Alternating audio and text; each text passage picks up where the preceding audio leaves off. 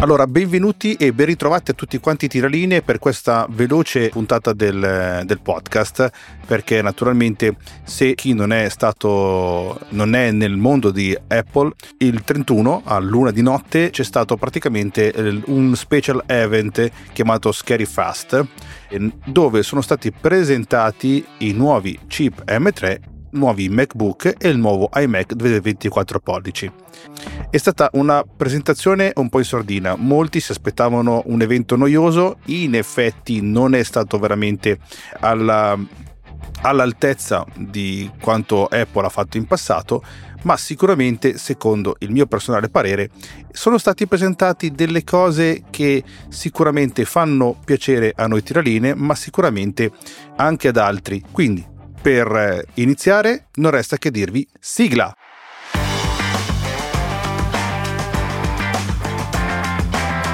Benvenuti colleghe e colleghe tiraline, benvenuti a voi, depositari della proiezione ortogonale, del gioco delle tolleranze e del render 3D. Questo è il mio podcast, io sono Daniele Borghi, disegnatore tecnico CAD 3D e podcaster. Benvenuti a bordo, questo è il Tiraline.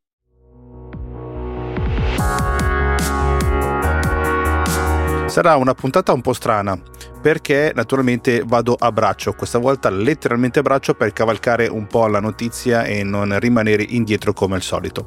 Come dirvi che questa presentazione di, dell'M3 avviene dopo quella di Qualcomm del X Elite, del, del, chip di Qualcomm che sembra aver praticamente distrutto qualsiasi potenza, qualsiasi vantaggio avesse l'Apple Silicon M1 ed M2. Sicuramente l'M2 è stato spazzato da veramente da dati che sono veramente eccezionali, che poi dopo vi metto il link della presentazione di Qualcomm per vedervi tutta la, il keynote, ma sicuramente all'indomani di questa presentazione Apple ne è uscita non sicuramente con tutte le ossa rotte, ma si è salvata in parte qualche, fa- qualche, pezzo di faccia, insomma, non ha preso pugni così grossi. Perché? Perché l'M3 nelle sue declinazioni, l'M3 normale, l'M3 Pro e l'M3 Max, riducono secondo me quello svantaggio che si era creato con la presentazione di Qualcomm X Elite. Nel corso di questo special event Scary Fest, Apple ha praticamente annunciato tre chip, l'M3, l'M3 Pro e l'M3 Max sono i primi per personal computer realizzati per Apple con la tecnologia a 3 nanometri quindi che ra- racchiude un maggior numero di transistor in meno spazio, migliorando quello che dicono velocità ed efficienza. L'M3 ha una GPU di nuova generazione e che naturalmente come, dicono, come dicevano nel, nel, keynote, rappresenta il più grande passo in avanti in termini di architettura grafica dei chip Apple. Più veloce e più efficiente e introduce la, questa nuova tecnologia che si viene chiamata Dynamic Caching e per la prima volta porta su Mac nuove funzioni di rendering come mesh shading, ray tracing con l'accelerazione hardware. Ora il rendering è fino a 2,5 volte più veloce che con i chip M1. Avete proprio capito bene, avete proprio capito bene. Finalmente su Mac abbiamo il ray tracing con l'accelerazione hardware, quindi niente più finti finte ombre, finte riflessi sulle, sulle finestre, finte riflesse nell'acqua, insomma un vero ray tracing.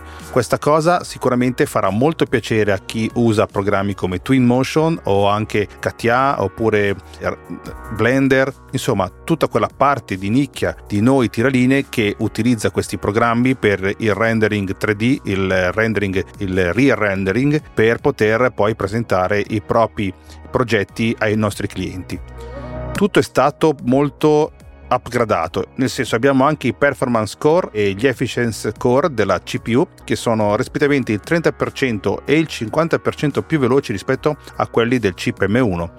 Il Neural Engine è il 60% più scattante di quello della famiglia M1. Inoltre, il nuovo Media Engine include anche il supporto per la decodifica AV1 cosa che migliorerà veramente la visione di certi servizi, tra cui il streaming, che poi a noi veramente non è che frega una cipa lippa. A differenza delle tradizionali GPU, la tecnologia Dynamic Caching cercherà di allocare in tempo reale l'uso della memoria locale nell'hardware. Così ogni attività, per ogni attività viene usato solo il quantitativo di memoria necessaria. Si tratta di una vera novità per il settore. Questo lo, verranno, lo apprezzeranno soprattutto gli sviluppatori e chi usa app professionale o i giochi complessi. Quando hanno detto app professionali io ho pensato già ai nostri Fusion 360, l'ho detto un'altra volta, o Twinmotion, oppure mm, Archicad, oppure lo stesso AutoCAD. Come ho detto prima, con questa gamma di chip M3 finalmente compare il ray tracing con accelerazione hardware su Mac. Il ray tracing, lo sappiamo, proietta, anzi modella le proprietà della luce mentre interagisce con una scena, quindi permettendo alle app di rendering di creare immagini estremamente realistiche e fisicamente precise. Grazie a questa nuova architettura grafica, le app professionali sono fino a 2,5 volte più veloci nel, che nella famiglia del chip M1. Chi sviluppa rendering potrà usare il ray tracing per ottenere ombre, riflessi più accurati, quindi creare ambienti ancora più coinvolgenti. In più, con la nuova GPU arriva anche un mesh shading con accelerazione hardware che rende più efficiente l'elaborazione geometrica permettendo di creare e visualizzare scene visivamente complesse nelle app ad alta intensità grafica. E qui naturalmente tutti si spera che finalmente le varie case come Autodesk e Dassault System aprano gli occhi e finalmente si buttino su questo chip a studiare un porting completo di SolidWorks o di Inventor o anche di CATIA, nel senso eh, che sono praticamente programmi che funzionano solamente su Windows e su GPU esterni come Nvidia o AMD. Come detto prima, i performance score e gli efficiency score di, questa, di questi nuovi chip M3 hanno un'architettura migliorata. Gli efficiency score offrono fino a 50% in più di quelli dell'M1 ancora più velocità per i task di tutti i giorni. Quindi ottimizza nello stesso tempo la durata della batteria e la performance. Insieme a questi core compongono una CPU in grado di offrire performance multithread pari a quelle del chip M1 usando appena la metà dell'energia e raggiungendo prestazioni di picco fino, eh, superiori fino al 35%. Veramente notevole soprattutto per un'evoluzione di un chip che ha veramente stravolto le, l'informatica anzi più l'informatica, l'hardware. In tutto questo il Neural Engine è migliorato ed è più scattante del 60% rispetto all'M1. Inoltre il nuovo eh, Media Engine include eh, il supporto per la decodifica AV1, che questa poi non lo so cosa sia e lo chiederò al mio amico Alex Racuglia che sicuramente lo saprà. Ogni chip della famiglia M3 può avere fino a 128 GB di memoria, cosa che permette di portare a termine lavori veramente prima impossibili per un portatile. Poi vi dico perché per un portatile, perché in questo momento questi chip, questa famiglia di chip è presentata solo esclusivamente su portatili MacBook Pro. Naturalmente ci sono anche un sacco di parametri nel campo dello sviluppo per la IA, quindi questi 128 GB di memoria, insomma, sicuramente uti- saranno utili per il machine learning, perché il machine learning è stato accelerato per questo nuovo Neural Engine che, come detto prima, è il 60% più veloce dell'M1. Inoltre abbiamo strumenti di elaborazione di immagini IA quindi come la riduzione del rumore e la super risoluzione in Topaz ora sono molto più veloci. Anche la funzione rivelamento modifiche scena in Adobe Premiere e, in, eh, e Smart Comfort in Final Cut possono, offrono sicuramente prestazioni ancora molto più scattanti. Sicuramente vi chiederete quali di questi chip M3 va, sono stati montati su quale macchine Apple. Come ben sappiamo Apple è sempre stata molto molto innamorata dei propri portatili e quindi naturalmente come tutte le volte che si inizia, tranne per quanto riguarda l'M1 che abbiamo iniziato con il Mac mini, in questo caso Apple ha presentato i chip M3 montati sui suoi MacBook Pro. Quindi finalmente Apple ha semplificato la linea MacBook Pro. Il MacBook Pro da 13 pollici con il Touch Bar con il touch bar, scusate, è uscita fuori produzione, quindi ciao nani. Al suo posto però c'è un nuovo modello di base, quello da 14 pollici che utilizza il processore M3 base. Il prezzo si aggira intorno ai 2049 euro, circa 300 euro in più del vecchio modello da 13 pollici, ma è proprio però un vero MacBook Pro da 14 pollici, che significa che ha un display Liquid Retina XDR, i contenuti SDR sono il 20% più luminosi, la ricarica MagSafe, due porte USB-C e naturalmente il 40% più veloce del vecchio modello MacBook Pro da M2 da 13 pollici ed è disponibile nei colori argento e grigio siderale. Il top di gamma del 14 pollici Pro M3 e tutti gli altri con processore M3 e M3 Max si possono scegliere anche nell'inedito colore nero siderale, una vera chicca, bellissimo. Mi piacerebbe, se avessi i soldi, piacerebbe comprare questo colore, è bellissimo. Perché è una finitura ottenuta con un processo chimico, che praticamente è una brunitura dell'alluminio, che forma una patina anodizzata e riduce eh, notevolmente le impronte. I chip M3 Pro invece sono stati installati sui MacBook Pro da 14 e 16 pollici. Questi sono sicuramente la parte, sono i mediani, sono quelli sicuramente che do- dovranno avere per essere usati da chi, dai professionisti con flussi di lavoro più impegnativi, come nella programmazione, nella creatività, nella grafica, nella ricerca i MacBook Pro con chip M3 Pro offrono veramente prestazioni superiori. allora, supportano la memoria unificata ed è fino al 40% più veloce del modello da 16 pollici con M1 Pro. Allora, hanno filtri e funzioni e allora, per, giusto per dire cosa potrà essere aumentato, cosa, quali prestazioni andranno a toccare. Ad esempio, in Adobe Photoshop sono tre volte più superiori, tre volte più veloci rispetto al, al più scattante modello MacBook Pro con, con l'Intel fino al 40% più rapido anche su MacBook Pro 16 con l'M1 Pro.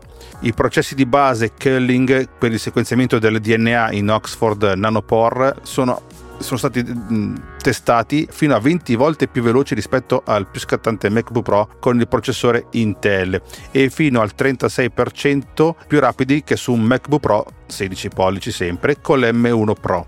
L'editing basato su testo in Adobe Premiere Pro è fino a 1,7 volte più veloce rispetto al, al 16 pollici col processore Intel, fino al 30% più rapido sul 16 pollici con M1 Pro Infine abbiamo i top di gamma, quelli sempre da 14 pollici e da 16 pollici, parliamo sempre di MacBook Pro, con chip M3 Max.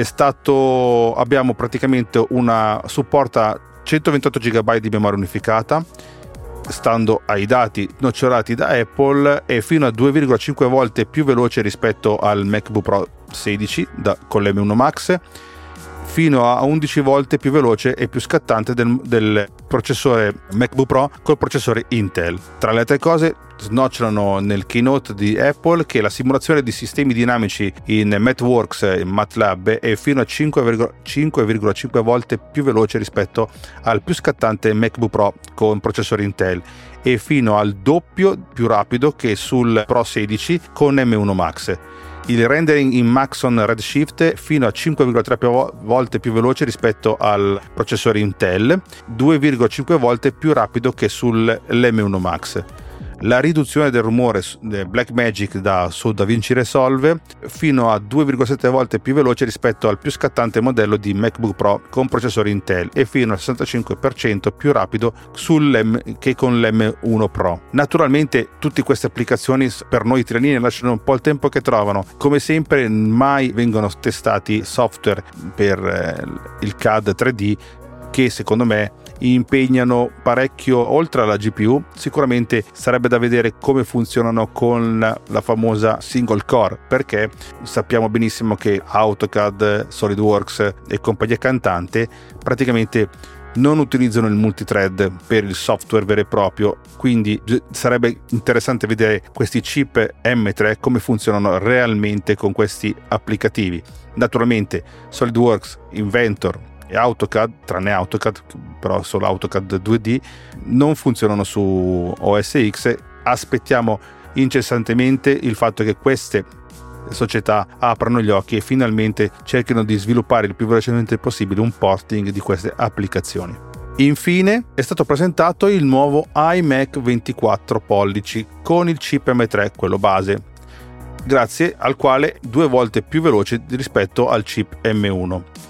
Per chi passa da un iMac con processore Intel, il nuovo iMac è fino a 2,5 volte più scattante del 27 pollici e 4 volte più veloce del modello da 21,5.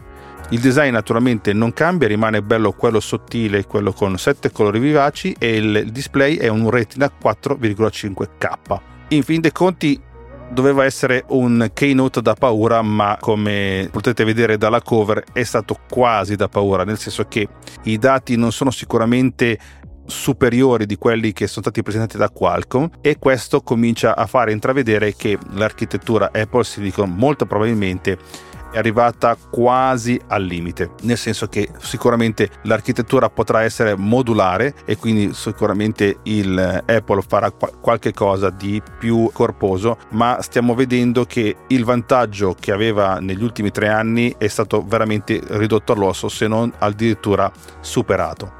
Per noi tiralinee la notizia più importante è sicuramente il ray tracing hardware, il dynamic shading, il il dynamic caching per noi tiralinee sicuramente la cosa più interessante il ray tracing con accelerazione hardware su Mac e naturalmente anche la tecnologia dynamic caching sicuramente farà la sua nel, nei software che fanno il rendering 3D grafico come Twinmotion ad esempio. Sicuramente in questi giorni sentirete parlare di questi chip, dei nuovi MacBook e sicuramente sentirete parlare del fatto che Apple ha fatto una mezza sola. Esprimo un mio parere personale del fatto che ci si aspetta veramente tanto e fin troppo, soprattutto in un ambiente e in un campo che siamo praticamente al limite quasi fisico di introdurre miliardi e miliardi di transistor all'interno di un chip che potrebbe essere più piccolo di un'unghia, in modo tale da avere anche addirittura l'efficienza termica, addirittura di consumare di meno, di stare per giorni addirittura senza dover consumare neanche un watt. Una cosa che secondo me trova veramente un po' l'amaro in bocca, soprattutto perché quelli che dicono queste cose sono gente del campo, gente influencer che in un modo o nell'altro possono sicuramente portare una persona a pensarla nella stessa maniera e non essere obiettivi sul fatto che c'è un'evoluzione comunque. L'introduzione del dynamic caching, del ray tracing, il, la memoria unificata fino a 128 GB alla portata di bene o male quasi tutti, perché bene o male diciamocelo, riusciamo in qualche modo a comprarci un MacBook Pro. Sicuramente i prezzi sono molto alti, ma abbiamo materiale e un'ingegneria hardware veramente al top del, del mercato sono un fanboy, mi piace Apple, ma mi piace anche, come sempre detto su questo canale, Lenovo, ma sicuramente aspettarci de- ogni volta, ogni presentazione del keynote, la rivoluzione del secolo è veramente un po' da ragazzini. Perché? Perché sicuramente adesso dobbiamo vedere cosa si può fare con questi processori, ma soprattutto con l'alta efficienza energetica di questi processori. Abbiamo ormai portatili fanless che fanno cose che certe workstation ancora hanno bisogno di 3 o 4 ventole, in quindi su Intel, intendiamoci. Quindi non tro- trovo veramente un po', un po' triste continuamente dire che Apple abbia mancato il, il suo abbia mancato il suo colpo. Continuo a sentire in giro, soprattutto con video, articoli di prima, di prima mano, continuamente che vale la pena comprare un Apple con M3, vale la pena comprare... Guardate, vale la pena solamente nel momento in cui avete bisogno di quel computer, di quella potenza di calcolo. Io ho comprato un M1 e molto probabilmente se dovessi avere tra le mani un M3 noterei veramente la differenza di rendering di un video su Final Cut in confronto a un M3 ma ho ne veramente bisogno? Io sono un tipo che produce video per portarsi a casa la pagnotta? No, allora quindi non mi serve.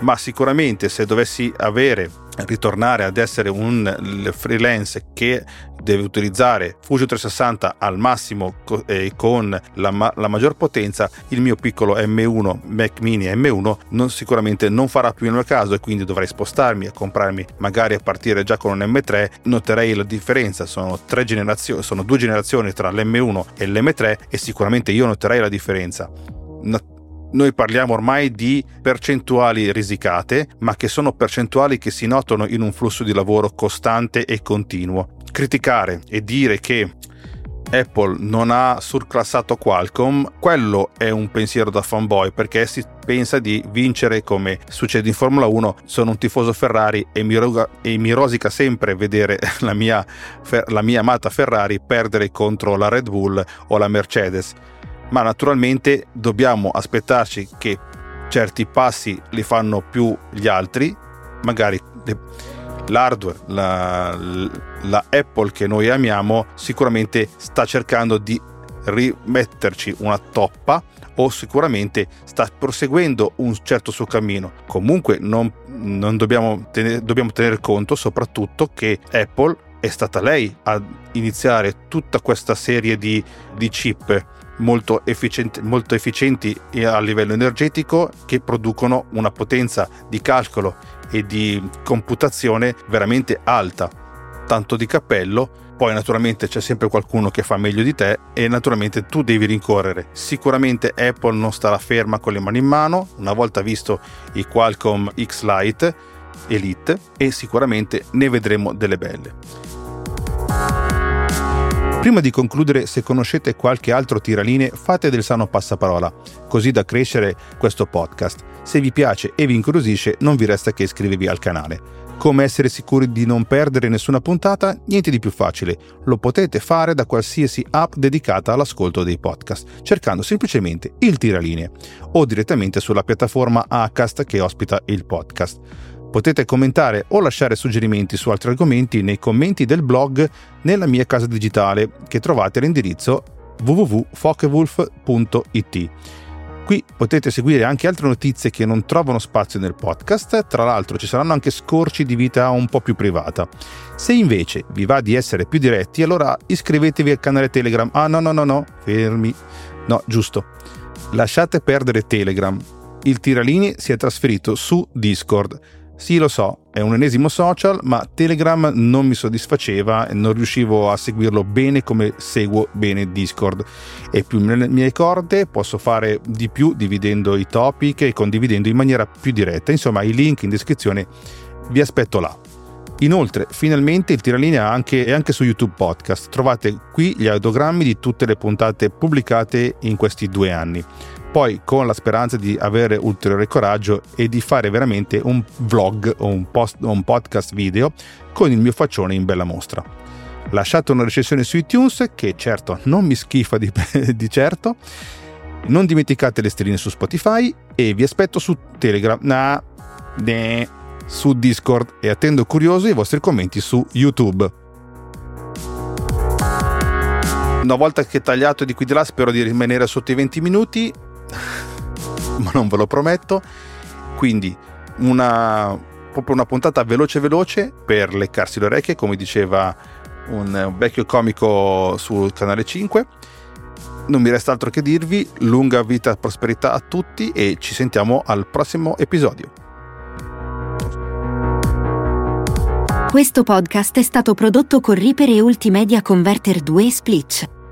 Scopri di più su ulti.media.